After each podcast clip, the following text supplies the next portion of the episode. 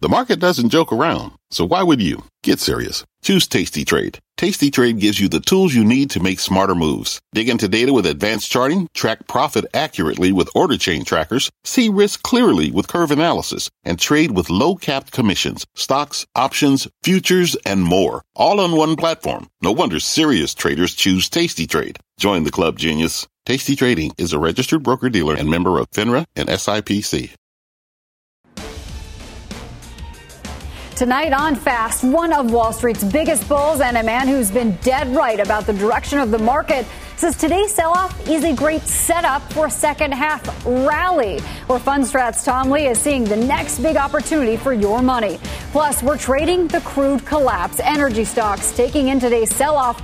Should you buy this big pullback? And later, the ultimate safety trade. One top technician lays out the best place to hide if you think there's more selling ahead. Welcome, everyone. We are live from the NASDAQ market site in Times Square. I'm Courtney Reagan, in for Melissa Lee. Tonight's trader lineup, Guy Adami, Tim Seymour, Dan Nathan, and Jeff Mills. And we're going to start off with that massive sell-off on Wall Street. It makes the most sense because stocks plunging today. The S&P 500 dropping more than 1.5%. The Dow posting its biggest loss of the year, every single S&P sector finishing the day in the red. New fears over rising cases of the Delta variant putting the reopening at risk. Investors rushing to safety, sending the yield on the 10-year Treasury to the lowest level since February, below 1.2. So let's break down today's brutal sell-off. Guy Adami, what is your take on the day? What a way to start the week. Yeah, it's interesting. Hi, Courtney. Brutal's a. I understand why you would say brutal. I get it. Worst day we've seen in quite some time. I actually thought it was pretty orderly. I think Dan would probably acknowledge that as well. We talked before the show, and I think it was necessary as well. The technicians out there. I'm sure Jeff and Tim have thoughts, but that 42.30 level ish, 50-day moving average bounced off of that. So for me, although I didn't anticipate today being what happened, it makes a lot of sense, and I thought it was orderly, and it gives you something to trade against. And every time we've seen the VIX move to this magnitude, within a day or so it ratchets right back down. So although it seems like an awful day on the surface, actually it was sort of encouraging in terms of washing some of the froth out. All right, Dan, you got called out there. Do you think this is orderly, the VIX above 22 and the Dow having its worst day of the year? Yeah, no doubt. I mean, Courtney, I know you've been with us a few times over the last couple of weeks. I think the panel has been routinely saying the only thing out of order here over the last few weeks has really been stocks, or U.S. stocks in particular, and the outperformance and the level of complacency. Here's the good news, though. Obviously, they took some cues from the bond market here. The 10-year U.S. Treasury yield got as low as 1.18, and the last time that yield was that low, back in February, the S&P 500 was below 4,000. So, to me, there's not too much, probably more damage associated with the rate decline for stocks. Then we get into earnings, as we're obviously into earnings season right now. But really, it's that kind of super cap earnings that we're going to get at the end of the month with the FMAGA, the Facebook, the Microsoft, the Apple, the Google, the Amazon. And they really are going to dictate the next 5% or so, in my opinion, of this market. If expectations remain high and the stocks haven't come in too hard, then they're likely to sell off no matter what they print. But if the stocks are down a lot into it, they're likely to bounce on the way out. What do you think about all of this, Tim? I know that Mike Santoli often tells us that corrections are good for the market. This is an okay thing to go through from time to time. But if it's because we're worried about the Delta variant, does that make the situation a little different? So welcome again, Courtney. And I think, look, the good news here is we've been here before. So the S&P trades back down to the 50. We haven't breached it. In fact, we haven't really breached this level, the 50-day moving average on the S&P, at least through to the downside, since all the way back in February of 2020, you can argue. We've had a couple moments, September and October of last fall, were probably the toughest volatility market moments. And we did get through that 50. Ultimately, though, it really did hold the 100 and traded above. So here we are again. So the good news is we've been here before. In terms of Delta variants and the impact on the broader global economy, sure, a lot of concerns, a lot of social concerns, and plenty needs to be discussed about that. But look, we're a market show. We're talking about growth dynamics. I don't think the economy is ever going to be closed down like it did Jeff Mills mentioned that on Friday. I think we have a dynamic here where we've priced in a lot of pain. And as Dan said and as Guy said, look, stock markets for the last 4 weeks, 5 weeks below the surface have been quite painful. The other good news here, and I hate to sound rosy on a day like today, but you really have changed investor positioning and sentiment. So if you look at the AAII investor intelligence surveys of really where sentiment is, look, considering we're only a couple percent off of all-time highs on the S&P and sentiment's come all the way back to really almost a 20-month average, it's actually pretty good news for equity investors here that a lot of the fear, the anxiety has been priced in. All right. So, Jeff, talk to me about that, Mr. General. I was on a beach on Friday, so I didn't hear what you had to say about it. But if Tim is right and if the market thinks that we're not actually going to go through massive shutdowns again when it comes to the economy, then why in the world did we sell off today nearly across the board? Well, the market was sort of acting today like it was a COVID is back, duck and cover. If you look at what led today, what rates did, I mean, rates obviously precipitously lower, stay at home was higher, leave your house was lower, biotech rallied. So today felt like COVID is back and everybody needs to pile into those areas of the market that worked all throughout of 2020. And I just don't think you want to be running toward that trade right now. We talked a little bit about interest rates, and obviously the market's been queuing off of rates for a long time. I think that probably continues to be the case. And just from a technical perspective, you look at some of the flows into TLT, so people betting on lower rates, getting a little bit extreme, really the opposite of what we saw a number of months ago. And then Carter Worth published a note this morning. I thought it was really interesting. The only unfilled gap in the history of the 10-year Treasury yield was filled today at around 121. So I think from a technical perspective, you might expect some stability in rates. And if that ends up being the case, you have rates oversold in an uptrend, you get a little bit of a bounce, and then that starts to bleed into some equity sectors like financials, industrials, materials, energy specifically, which I know we'll talk more about later, all still in an uptrend and all oversold. So I think you want to be more looking for opportunities there than running toward what worked in 2020. Guy, what do you think when it comes to opportunities? Nice haircut, by the way.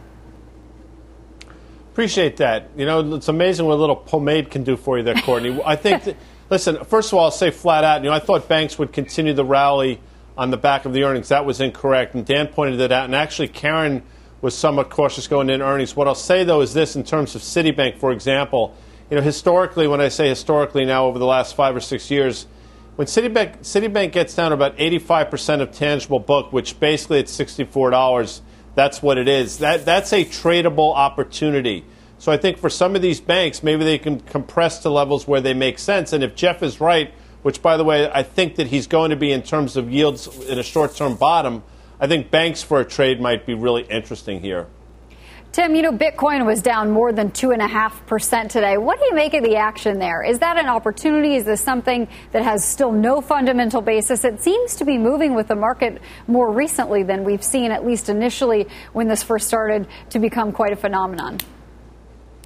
Right. And bulls will tell you that actually it's store of value, or it reacted to the right things. It reacted to the Fed. It reacted to, the sense that if the Fed was getting a little bit more hawkish. But look, I think right now Bitcoin charts are in a very difficult place. And it's only possible for me to assess Bitcoin from a technical perspective. Right now here and playing around that 30,000 level, it really looks like the next level is 21,000. So I think you have a case here where look, I think most Bitcoin bulls have sat back and said, look, maybe a little difficult to look at P&L, but this is nothing, at least out of the ordinary of what the last 5 years have looked like on an uptrend when institutional adoption, by the way, really is I think, never been stronger. Whether we get some of the regulatory follow through or not on Bitcoin products, I don't know. But I see price action understandably, appropriately trading with a multiple of 1.5 to 2 times where volatility is more broadly. It should.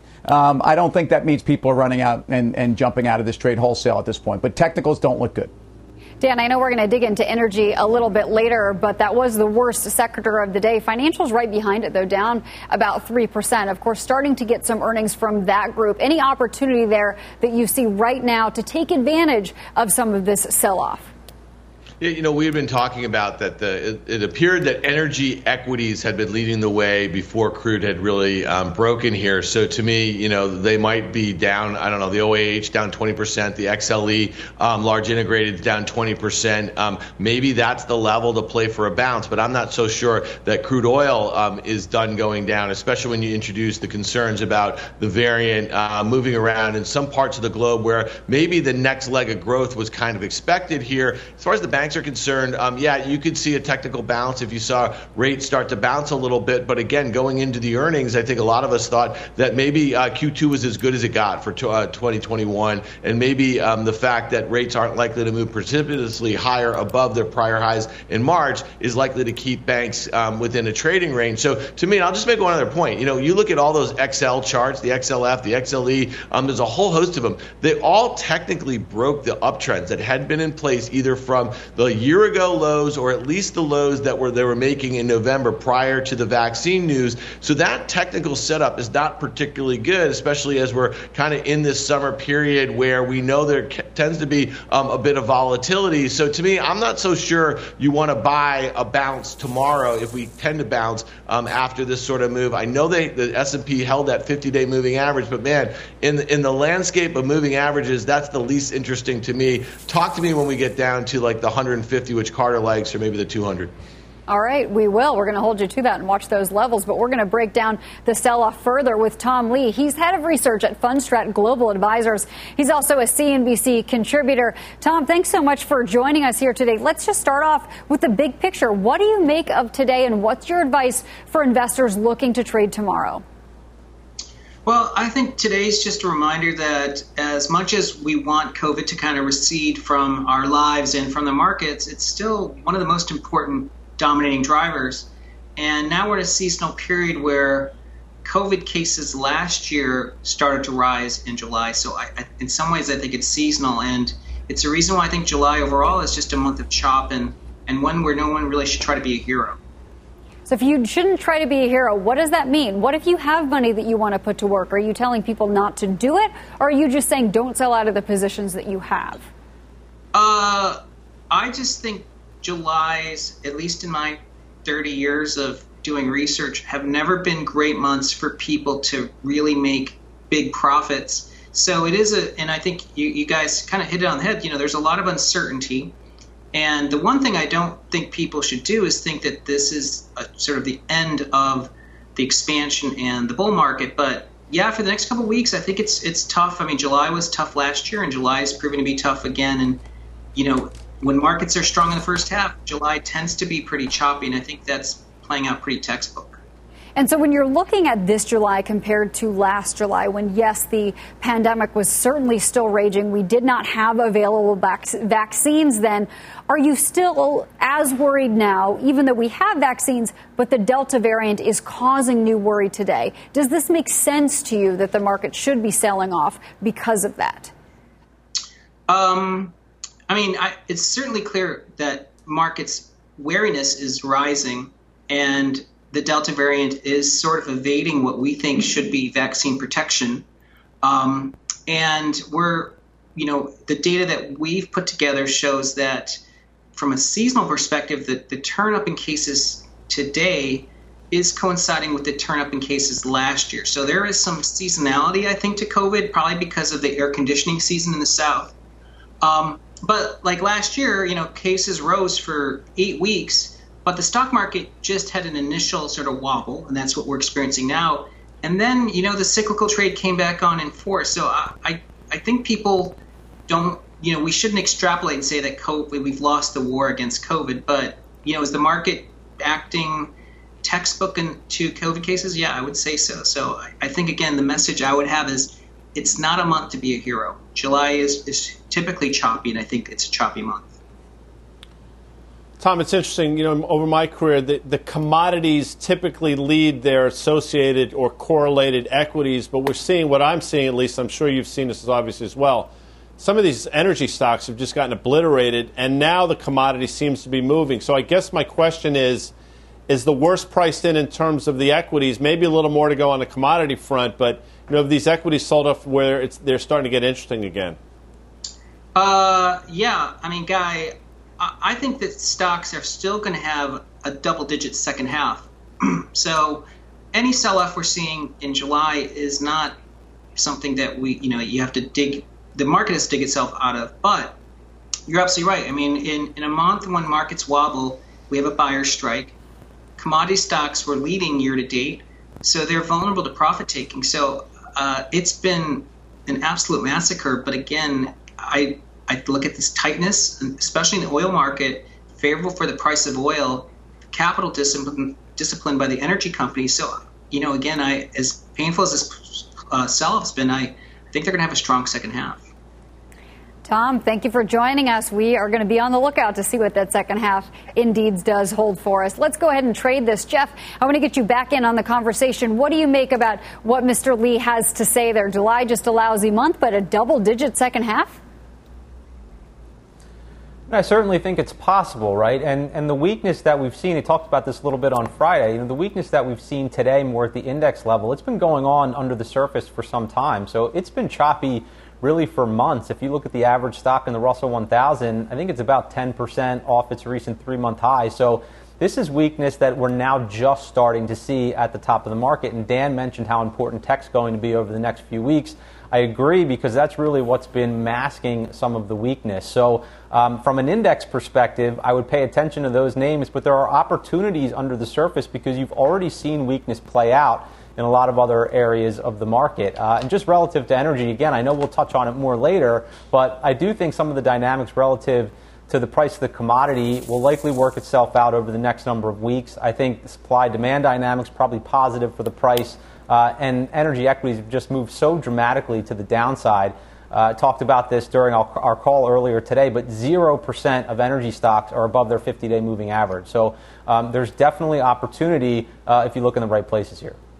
Dan, I want to bring you in here. As Jeff pointed out, what you're thinking about technology, it actually was one of the better performing groups, though still down more than 1.4% here today. What do you make of technology? Expound on those thoughts a bit.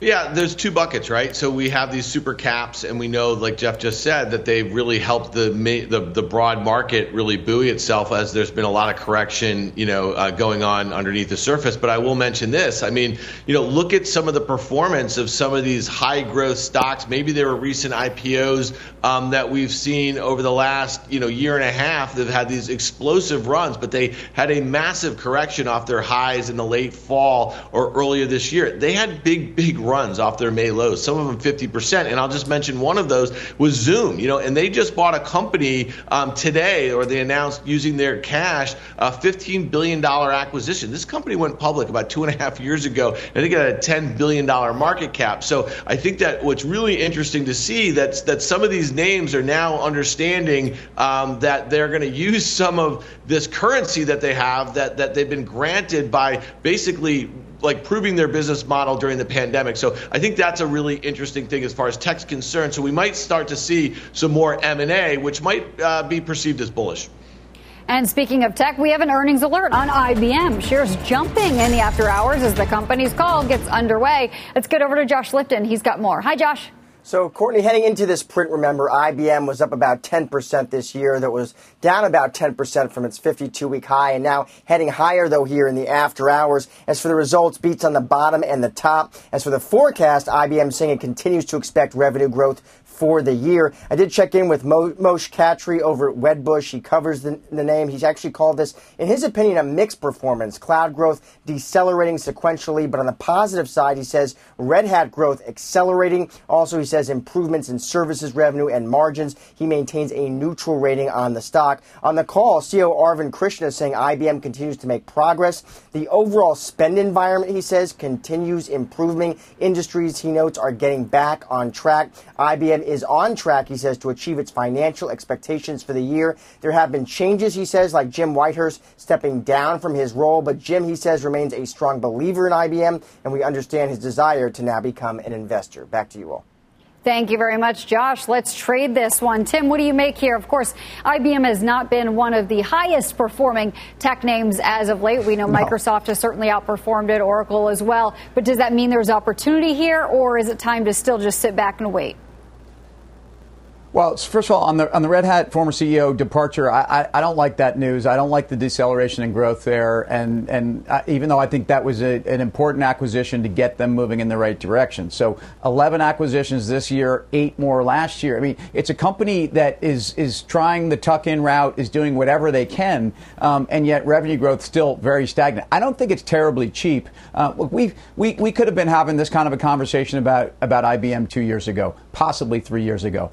It's hard to be overly negative with the direction that the company's taken, and I think they're in the right businesses and they're moving in the right businesses and leveraging the overall network effect of their enterprise client base. But not chasing that one here, especially with a pullback in broader tech. There's better places to be. General Mills, Big Blue going to make some big green or not so much? Yeah, so Tim and I were on opposite sides of this Friday on Traded or Faded. I was in the traded camp. I was reasonably pleased with the growth rates in terms of revenue, EPS, margins. They're paying down debt, which I like. So it's definitely in this show me phase for investors. But I think this quarter was probably good enough. I think you see the stock up in after hours, probably reflective of that. But did mention the high dividend yield, so almost 5% there. You have a little bit of a margin of safety. And I really do think they're committed to this growth, whether it's the Kyndryl spin out, whether it's the Blue Tab acquisition that they just announced. I mean, they have a lot going on, and they also have a reasonably strong free cash flow position, so they'll be able to invest back in some of those areas of the market that I think are going to be able to drive growth for them. Obviously, over 3,000 hybrid cloud clients now. That continues to be a positive for the company. So I still think you can take a chance on the stock here, and I like being on the value side of technology. All right, IBM shares are higher after hours as that conference call continues. Coming up, we are trading the crude collapse. Oil handing in its worst day since October. So is there big buying opportunity in the energy pullback? And later, the best looking chart in the market. One top technician lays out the ultimate safety trade following today's big sell-off. Don't go anywhere. There is a lot more fast money right after this. You seek the key. But first, you must learn the ways of precision, craft, and performance with Acura's all-electric ZDX. With a premium Bang & Olufsen sound system, up to a 313-mile range, and a Type S variant with an estimated 500 horsepower, the ZDX is their most powerful SUV yet. Unlock the energy when you visit Acura.com to order yours today.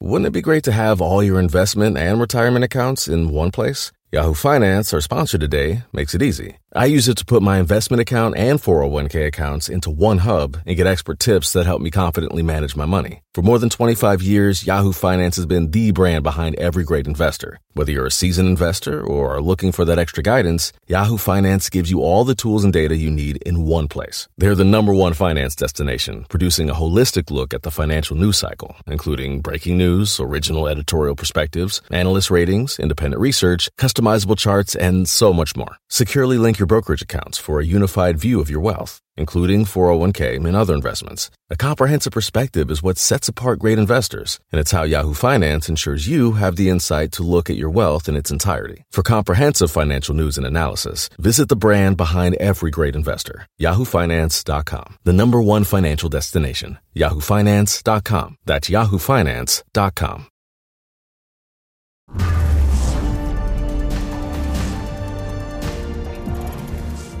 Welcome back to Fast Money. Oil dropping hard today in the sell-off. Crude falling more than 7% for its worst day since September, sitting at mid-$66. Energy stocks following suit. Some big names falling hard. Valero Energy, EOG Resources, Marathon Oil, all deep in the red. But one of our traders sees some opportunity in this pullback. Jeff, what are you looking at? Make your case here.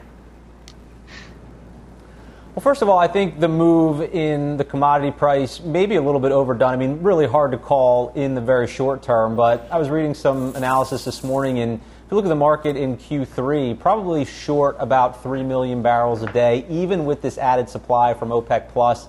That gap probably grows wider in the fourth quarter. So, you have that additional supply, but it's not particularly bearish relative to the current supply-demand dynamics. The most bearish outcome where you have this price war within OPEC certainly didn't materialize. So I think the price of the commodity ultimately stabilized. And we mentioned this earlier, stocks have actually moved ahead of the drop in the commodity. So I look at a stock like EOG And I see an opportunity down some 20%.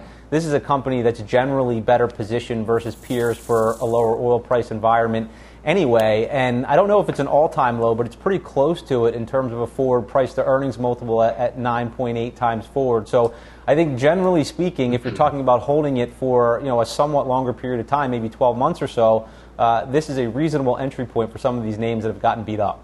Yeah, you're getting EOG on sale if you want it here. It's down about 5%. Guy, what do you make of some of these names in the energy space? If the economy is going to recover, but not still at a pace that we've seen most recently, a recovery is a recovery, right? And we need oil to move that economy forward, both here in the United States and around the world. So could there be a case to make for why energy makes sense as an investment here? Yeah, I think so, and that's why I wanted to know Tom Lee's thoughts before we get to this this block, because you know he sort of shares some of the thoughts I do. Listen, I didn't think these stocks would sell off nearly to the magnitude that they have, but with that said, here we are. Halliburton to me is really fascinating. They report tomorrow morning, I believe, before the bell. I mention it because Bank of America today put them on their U.S. one list. They removed Schlumberger, and if you look. Massive double top at $25 from December 2019 to the June high, traded down to 19. I think that's enough where Halliburton could be really interesting. Let them report earnings, see what they say. But for just a catch-up trade, I think HAL makes a lot of sense. HAL down 3.5% today. Dan, I know you sort of touched on this earlier on in the show. Expand on your thoughts here about the energy trade. Yeah, well, I mean, listen, if you were just looking at any one of these inflation inputs that people had been screaming about for the last couple of months that had kind of ripped higher earlier in the year but have come off pretty dramatically, it made perfect sense that crude oil might do the same. And the confluence of events with the OPEC plus, volatility around whether they were going to reach a deal or not, it all kind of coincided now with this variant really becoming a concern for some investors here, or at least about the pace of second half growth. If you look at crude oil, and Jeff just said something really interesting, that he expects it to kind of find a home and consolidate. Go back and look back in March. Crude was at a high. I think it got back to the high 60s. It sold off maybe 15%, and it actually had a high single-digit down day, a big down day, and then it consolidated. We might be in the throes of that, too. I know that Guy and Tim think that crude ultimately works higher here, and this might just be one of those kind of mid-cycle recovery, palpitations that we're seeing. So I don't have any issues with the fact that we have this correction. A lot of people were scratching their heads over the last 2 months watching crude oil tick up every day just a little bit and saying, how can this be so orderly? So the fact is, you know the drill, it's elevator up, elevator down, escalator up, elevator down, and that's what we had right here. Got it. Thank you, gentlemen. Coming up next, the ultimate safety trade. One top technician lays out where you can hide if you think there's more selling ahead. You're going to want to hear that one. And later, we're breaking down what worked today and why one of our traders says, buyer beware. You're watching Fast Money on CNBC. We're back right after this. What's on the horizon for financial markets? At PGIM, it's a question that over 1,400 investment professionals relentlessly research in pursuit of your long-term goals. Specialized across asset classes, but united in collaboration, our teams provide global and local expertise. Our investments shape tomorrow, today. Pursue your tomorrow with PGIM, a leading global asset manager.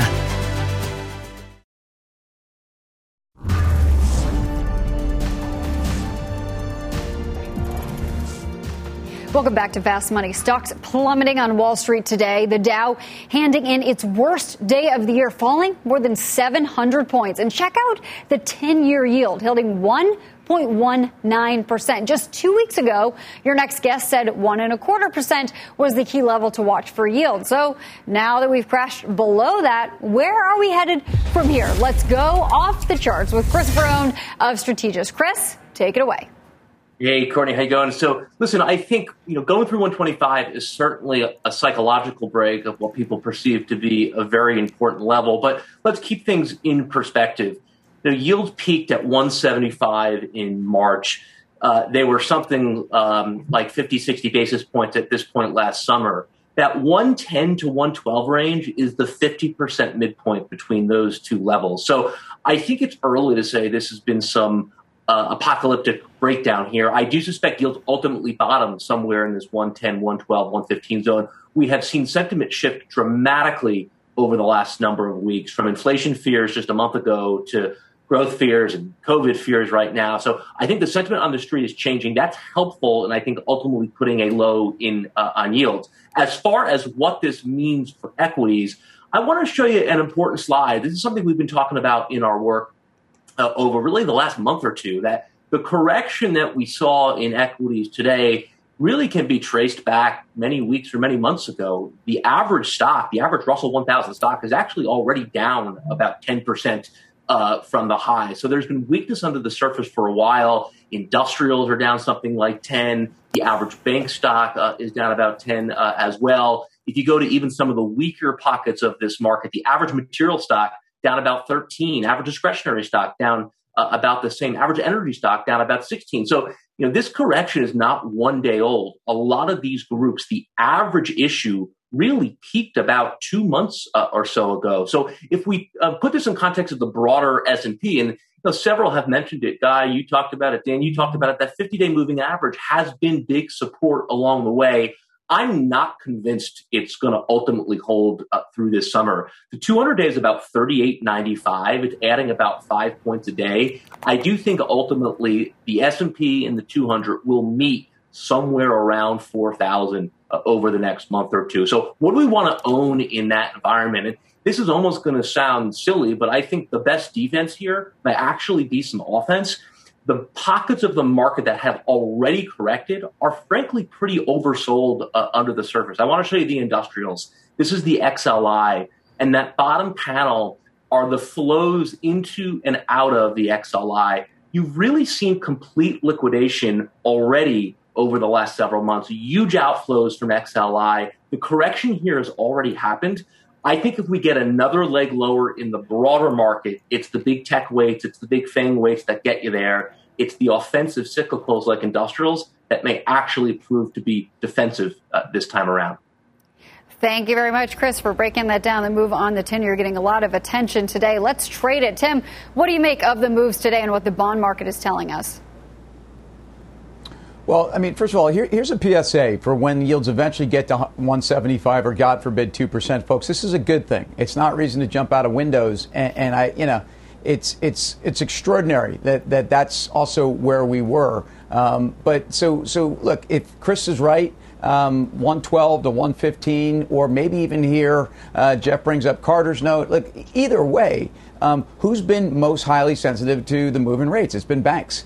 We've come through an earnings period where people forget the credit quality in the banking sector is as good as it's been in a long, long time. I'm not going to, say in my lifetime, but who knows? And also what the banks have also gone through in terms of their ability to pass capital standard tests and give more back to investors. Also just a trend we've seen in bank earnings over the last 4 or 5 years, which is that they don't trade well when they get the earnings announcements. And as you start to sort through here, I think you're going to see a lot of the banks start to rally. So look, after all this pain, both in banks, exactly Chris's theme, some of these places to play offense to me are financials. Industrials, I'm not sure I'm ready to go there because I think there's still going to be a lot more concern around growth. I don't think the Delta variant concerns go away for another 4 to 6 weeks. But I do think banks have priced in a lot of pain, and you've gotten reaffirmation of credit quality and their capital markets plans. Guy, what do you make of the charts that Mr. Barone brought us? It's a 10-year, which is fascinating. Chris was on a Thursday, and he said that the 10-year was probably going to trade down to 1.25, hold and bounce. And quite frankly, that's exactly what happened. If you do remember, traded down to 125, 2 trading days later, 10-year yields were 141. So that was a prescient call. I didn't see this move down to 119 coming. I don't think Chris necessarily did either. But what he said then holds true now. You're still talking about an upward-sloping moving average, which typically it bodes pretty well if you think rates are going to go higher, which I do. So didn't see this one coming, but I do think rates go higher from here. Well, coming up, the green arrows in today's sea of red. Yeah, there were some. We'll break down the breakouts and how to trade them. Plus, shopping for opportunity. The one retail name options traders have had their eye on in today's sell-off. We'll bring it to you when Fast Money returns.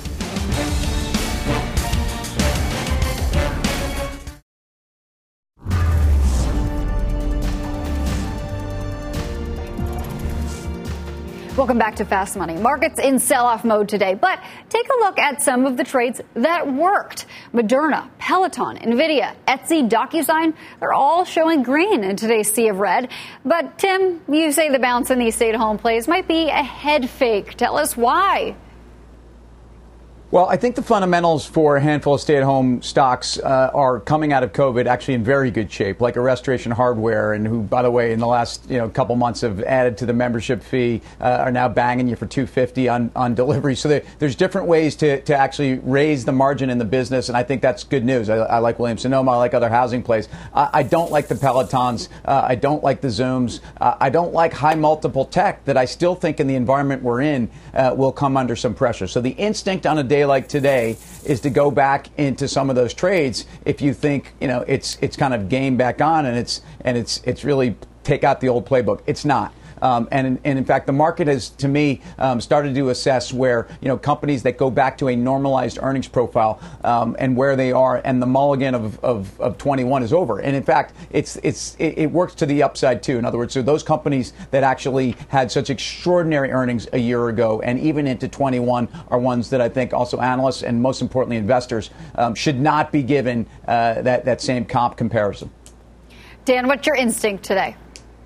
Yeah, I think Tim's right about a lot of those work from home ones. But, there was one that caught my eye today. With all this Delta variant news, you saw the airlines getting absolutely destroyed, especially the ones that rely on some of those long haul flights and some business travel. United was down like 5.5% today, down 30% from its recent highs. Here's a name that was green in this tape, a recent IPO from a SPAC merger, Wheels Up, trading up a couple percent today. This one's really interesting. Tim just mentioned those normalized comps. In 2020, I read today that Wheels Up sales were up 80% year over year. In Q1, they were up 68%. So when you think about all these variants, and you heard Bill Ackman this morning on CNBC say he's getting out to it, out and about, right? I think business travel is here to stay in America, and these businesses are going to find other ways to do it if it's not going to be commercial. So I think Wheels Up could be a pretty interesting way to do that. And then one last point, primarily domestic here. I think 90% of their sales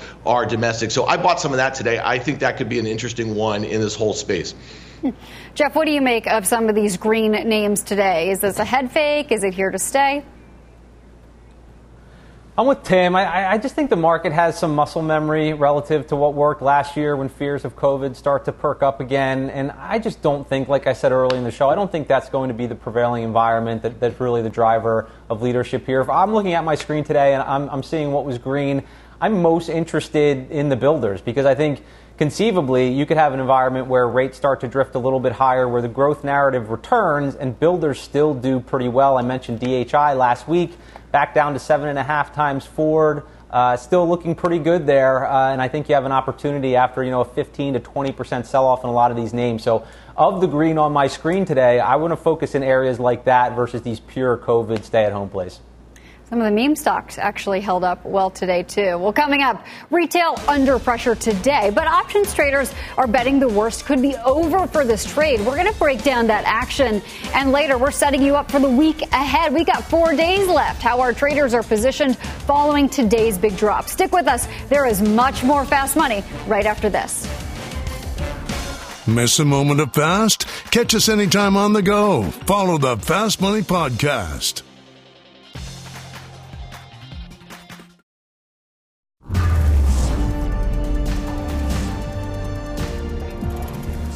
Welcome back to Fast Money. Retail under pressure in today's sell-off, with the XRT retail ETF falling just about 1%. But check out Nordstrom. That stock's falling nearly 3.5% today. It is now down 13% in just the last week. I just spoke with the Nordstrom CEO and asked him about the rising risks of the Delta variant. Here's what Eric Nordstrom had to say.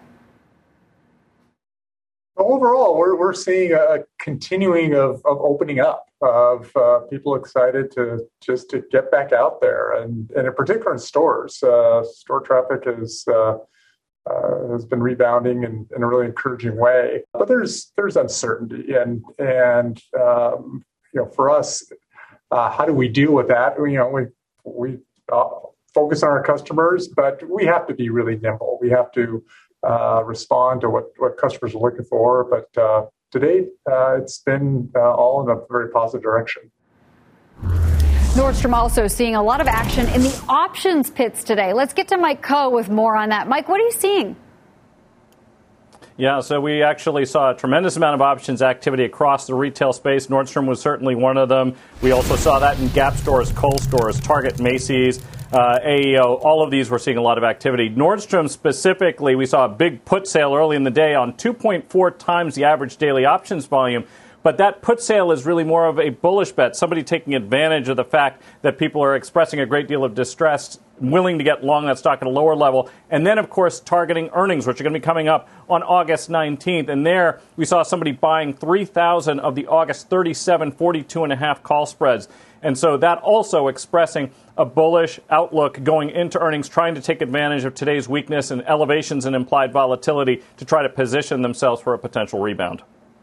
Mike, thank you very much. Let's kick this around and trade it. Guy, I want to go to you. $31 is a really interesting level. You'll remember, Courtney, I think it was December when Nordstrom's had that huge move from like 14 to 32, pretty much in a straight line. And since then, we've been going sideways to slightly higher. So 31 makes sense. If you're looking in retail, though, one name we've talked about pretty consistently now for the last few years, Dollar Gen today was pretty much positive all day long on what was obviously an awful tape we've talked about the entire show. I think Dollar Gen is really interesting for a breakout, and I like Mike's play in the Nordstrom options. Interesting stuff. And you talk about the price action in Nordstrom. Remember, in 2018, the company said that $50 a share was too low to take the company private. 31 today. For more options action, be sure to tune in to the full show Friday at 5:30 p.m. Eastern Time. Well, still ahead, we're setting you up for tomorrow's trading session. How are traders positioned following today's big sell-off? We're back right after this with the answers.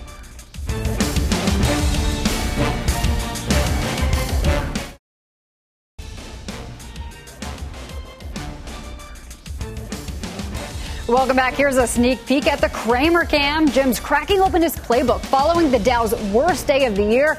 You're going to catch that coming up at the top of the hour on Mad Money. Let's get you set up, though, for the rest of the week following today's big sell-off. Let's check out the huge slate of earnings on deck. We've hardly talked about earnings, but we've got Chipotle, United Airlines, Coca-Cola, Intel, Snapchat, and Twitter among those all set to report. Plus, it's a big week for the housing trade. We'll get fresh data, housing starts, new mortgage apps, and existing home sales all over the next few days. So, following today's pullback, how are you guys all positioned for the week to come? Tim, we'll start with you. You got a lot to work with here. You do. And so in terms of the macro, first of all, I'm watching the dollar also, which has this double bottom it's been working on. And I think as long as you continue to see the dollar moving higher and possibly pushing through this 93.25 level, I think it's going to be tough for a significant part of the cyclical equity world. But the housing numbers, I think, are very important. I think you've got some oil inventory numbers also that will be supplementary information for the supply side, but also the demand side of that oil trade. I think on the earnings side, you know, if you notice, semiconductors were flat today. I think Intel's numbers, while Intel is a story of essentially, you know, committing and investing in the business and foundry and all of the new kind of initiatives that they're bringing forth again, I think you have to look and hear what they're saying in terms of demand cycles. And again, for chips, it's really been more about a supply disruption trade. So want to watch that. Jeff, what's your setup going into tomorrow? So first of all, this answer people don't like, even though it's the right answer. I'm going to remind myself that we're still up 13% year to date. I'm going to remind myself that we're still up 130% over the last 12 months. I think that's really important. So to invoke Tom Lee from earlier, don't be a hero. But then what I'm watching, I mean, look, rates. I know we've said it 100 times during the show, but at these technical levels, I think how they respond in the coming weeks are going to be really important in telling for all sorts of things. I like perspective, important for all of us in many situations. Dan, what is your position going into tomorrow and the rest of the week, frankly?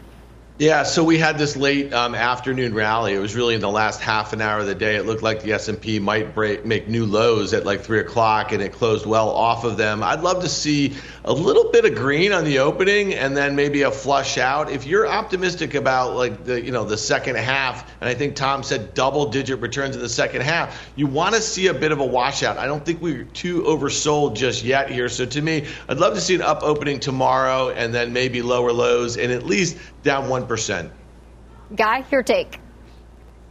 think rates are right, but just to add one more voice to this, I think crude, you're looking for a day where the commodity, the crude commodity goes lower, but the underlying equities actually go higher. We haven't seen that for a while. I think you might see it this week. If you do, I think that will give you the all clear to get long these energy stocks for a trade. Coming up next, it's already time for your final trades. We'll be right back.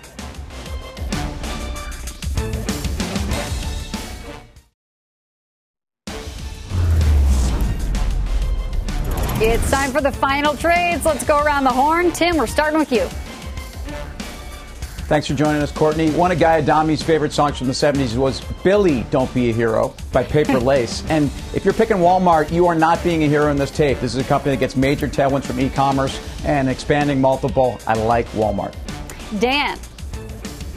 Listen, there's been a lot of criticisms of some of these new issuance via SPAC. I think this Wheels Up could be an interesting one, especially when you consider there's very few good stories in business travel right now. Mr. Mills. Got a lesser-known name for you here, PTC Inc. It's technology, but it's Internet of Things, augmented reality, really in the industrial and manufacturing space. It's been consolidating for about 6 months. I think it's about to resume higher. Lesser-known names are fun. And Guy Adami, take us home. Little-known fact, Tim's band, None the Wiser, covers Billy Don't Be a Hero. Tim on vocals. FedEx traded well today, Courtney. Thanks for watching Fast Money. Mad Money starts right now. This podcast is supported by FedEx. Dear small and medium businesses, no one wants happy customers more than you do. So you need a business partner just like you. Like FedEx, who understands your passion for serving your customers because they have the same commitment towards you. That's why FedEx offers you picture proof of delivery, packageless and paperless returns, as well as weekend home delivery to 98% of the U.S. on Saturday and 50% on Sunday. See the FedEx service guide for delivery information. What's more, FedEx Ground is faster to more locations than UPS Ground. Trust FedEx for timely deliveries. See what FedEx can do for your business. Absolutely, positively FedEx.